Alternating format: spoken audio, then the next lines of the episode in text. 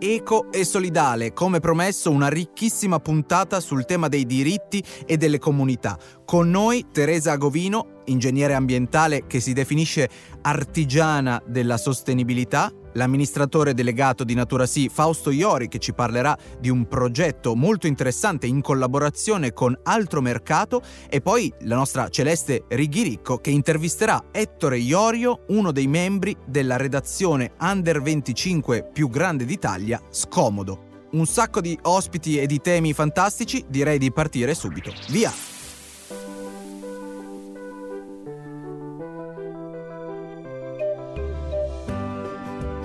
Laboratorio 2050.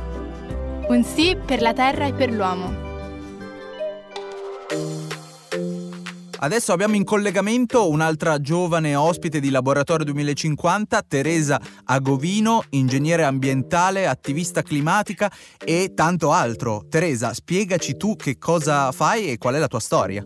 Sì, grazie mille Alessandro e grazie per l'invito. Io di solito dico che sono un'artigiana della sostenibilità, ma non perché i vari titoli di ingegnere ambientale e consulente di turismo sostenibile non siano sufficienti, ma perché secondo me con il termine artigiana della sostenibilità un po' provo, e spero di riuscirci, a raccontare il fatto che cerco di plasmare tutti i progetti che appunto intraprendo nei vari paesi, sia a sud del mondo che in Italia, sulla base delle esigenze delle comunità locali.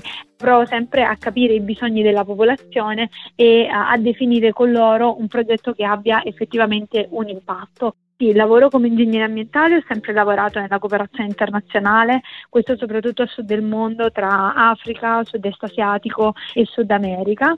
Un'altra cosa che faccio è la divulgazione della sostenibilità, tematiche appunto complesse che vengono semplificate in un format di 60 secondi, e questo lo faccio su Instagram e mi potete trovare proprio come Teresa Agovino. E poi mi sono specializzata in turismo sostenibile con le Nazioni Unite, ho iniziato un percorso con loro, cioè sono quella persona che si reca in albergo o in qualsiasi altra realtà turistica e va a valutare se effettivamente è sostenibile.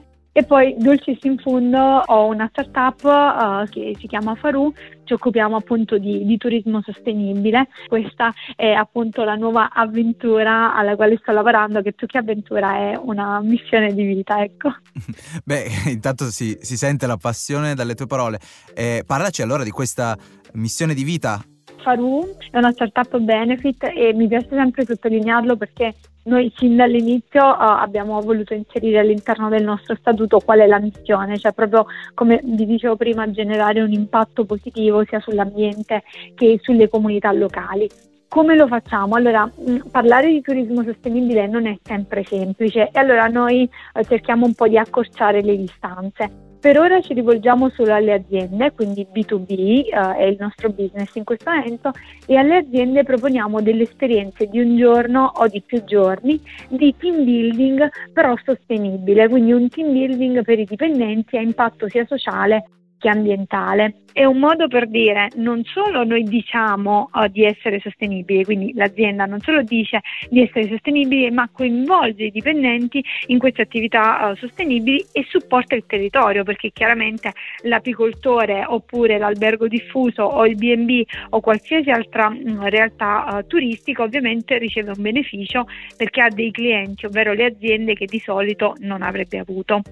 Ecco, questo è un po' quello che facciamo. Magari approfondiremo anche in futuro. Tra l'altro hai toccato due temi che abbiamo già trattato, le benefit corporation e anche l'apicoltura, quindi adesso mi rivolgo al pubblico di Laboratorio 2050, se volete fare questa archeologia sonora trovate anche le puntate in cui verticalmente parliamo di questi temi. E intanto io ti ringrazio Teresa Agovino per essere stata qui con noi. In bocca al lupo e a presto, ciao! Grazie mille Alessandro, è stato un piacere, e grazie mille a tutti per averci ascoltato. A presto. E adesso ci spostiamo sulla tutela alimentare e agricola dei diritti delle lavoratrici e dei lavoratori, con un nuovo progetto molto interessante che vede collaborare NaturaSì e Altromercato. Il titolo è suggestivo: Diritti all'origine. Ce lo spiega l'amministratore delegato di NaturaSì, Fausto Iori, che ringrazio ancora per essere qui con noi. Partiamo proprio dal nome. Il nome è un po' il tutto, perché diritti all'origine è un po' in sintesi questo concetto. Non ci può essere agricoltura biologica senza rispetto dei diritti delle persone, e quindi un po' da questo presupposto siamo partiti. Faccio un po' una premessa, un concetto che avevamo in mente prima di partire e che abbiamo maturato insieme con Altromercato. Credo che in quest'epoca la reputazione delle aziende, che siano esse profit o no profit, non importa, è centrale e importante, perché stanno di fatto colmando con la loro reputazione dei vuoti spesso non presidiati dalle istituzioni politiche, sia nazionali che anche sovranazionali. E stiamo in particolare osservando che i consumatori sempre più si affidano a dei brand che prendono posizione, che hanno una credibilità dettata dalla propria storia, dalla propria coerenza tra parole, se vuoi, e azioni.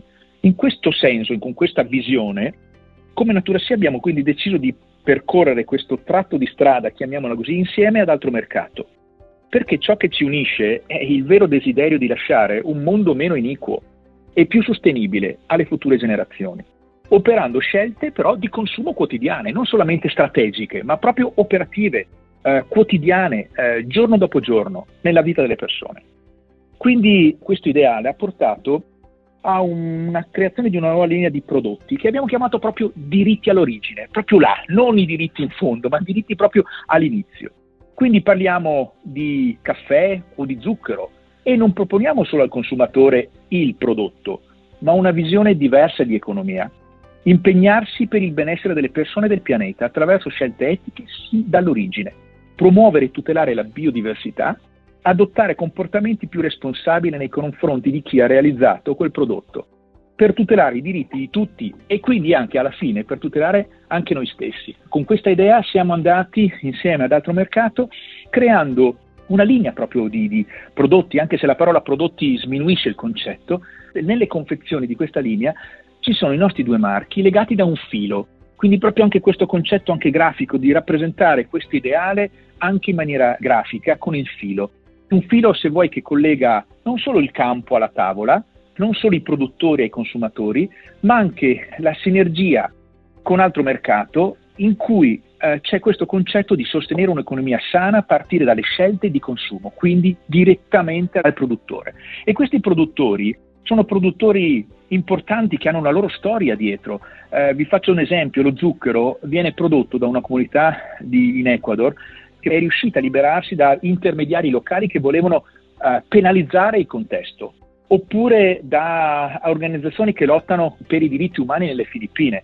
Abbiamo anche un caffè coltivato in Etiopia, dove questa cooperativa etiope pianta da anni alberi contro l'erosione, quindi non fa solo caffè, ma fa sostanzialmente il bene anche del pianeta. Il cacao anche della comunità andine, sono dei prodotti che ognuno di questi ha dietro una storia, e quindi io reputo che il prodotto con dietro una storia, e quando io guardo questo prodotto e quando scelgo questo prodotto, scelgo i diritti all'origine. E questo è stato un po' il nucleo fondante del nostro progetto. Ci abbiamo messo molto, perché vogliamo unire questa visione anche, come dicevo prima, del biologico, che il biologico non può essere meramente una certificazione, ma, come dicevo prima, non c'è agricoltura biologica se non c'è rispetto dei diritti delle persone. E questo tema dei diritti mi sembra, Fausto, intergenerazionale, che possa legare clienti di diverse fasce d'età. I diritti all'origine non fanno parte esclusivamente di un segmento di clientela. Non è che solamente quelli maturi che hanno visto magari la nascita dell'eco solidale nei 20 anni, 30 anni precedenti percepiscono il valore, ma è un valore universale per tutti, indipendentemente dalle generazioni. Io penso che un ragazzo giovane abbia pienamente consapevolezza di cosa voglia dire diritti all'origine di queste comunità e di questi prodotti, e dall'altra parte lo abbia persone che hanno visto l'eco solidale nascere e persone sostanzialmente magari anziane che non avevano percepito questa ricchezza, ma attraverso anche Altromercato l'eco solidale è diventato un elemento fondante nelle scelte anche quotidiane di vita. E anche questo è passaggio di conoscenze alle generazioni future, quello che proviamo in qualche modo a fare puntata dopo puntata anche noi con il podcast Laboratorio 2050. Grazie mille ancora a Fausto Iori, amministratore delegato di NaturaSì. Buon lavoro e a presto. Grazie, un abbraccio a voi tutti. E adesso cedo volentieri la parola a Celeste Righiricco, che parlerà con Ettore Iorio, uno dei membri della redazione Scomodo, il gruppo editoriale Under 25 più grande d'Italia. Vai Celeste! Ciao Ettore, grazie per essere qui con noi al Laboratorio 2050. Che cos'è Scomodo, la sua storia e la tua esperienza? Ciao, grazie a voi. Sì, Scomodo è un'associazione culturale e nasce intorno a un progetto editoriale, quindi l'idea di fondare un giornale, di invertire quella che era la tendenza verso un'informazione veloce e di poco approfondimento, e quindi siamo partiti a Roma da un gruppo di ragazzi proprio dalla volontà di promuovere l'informazione. Questo progetto si è realizzato tramite la diffusione di un mensile, circa di 100 pagine, tutto scritto da ragazzi, che appunto da un progetto editoriale poi si è trasformato nel tempo in un progetto culturale che ha poi sviluppato varie tematiche come quelle sugli spazi abbandonati. Da Roma poi nel tempo abbiamo aperto sedi anche a Torino, Napoli e Milano, e ad oggi conta un 600 ragazzi che ci lavorano tutti i giorni, portando avanti quindi tematiche di tipo editoriale, in quanto appunto il nostro giornale è esclusivamente cartaceo e trattiamo appunto di tematiche di attualità e cultura. Sulla base poi di queste analisi che vengono fatte abbiamo poi nel tempo sviluppato anche progetti sul territorio in collaborazione con vari partner come Greenpeace, la Treccani, Banca Etica e in realtà anche di musei, teatri, proprio per dare un po' una dimensione pratica e concreta a quell'analisi editoriale da cui nasce il nostro progetto. E proprio poi sul tema degli spazi abbandonati abbiamo quindi poi lavorato a costruire una nostra sede a Roma, recuperando uno spazio abbandonato, in quanto volendo fare la nostra sede abbiamo deciso di riqualificare un posto piuttosto che affittarne uno, proprio anche per renderlo un posto che non fosse solo una redazione per Scomodo ma uno spazio per tutta la città. Infatti ogni giorno vengono ragazzi anche che sono semplicemente lettori di Scomodo per usare la biblioteca e così abbiamo fornito questo spazio alla cittadinanza. L'obiettivo del progetto è di abbracciare anche altre competenze e vari settori che riguardano un po' tutte le esperienze dei ragazzi. Infatti abbiamo un gruppo anche di psicologi che fa indagini sul campo, di architetti. Si è creato nel tempo un laboratorio di varie competenze, di varie esperienze che trovano in Scomodo un punto di incontro che poi alla fine va a creare progetti molto interessanti, proprio perché vanno ad abbracciare diverse realtà. Ti ringrazio tantissimo Ettore per essere stato qui con noi e ti auguro un buon proseguimento di percorso. Ciao! Grazie a voi.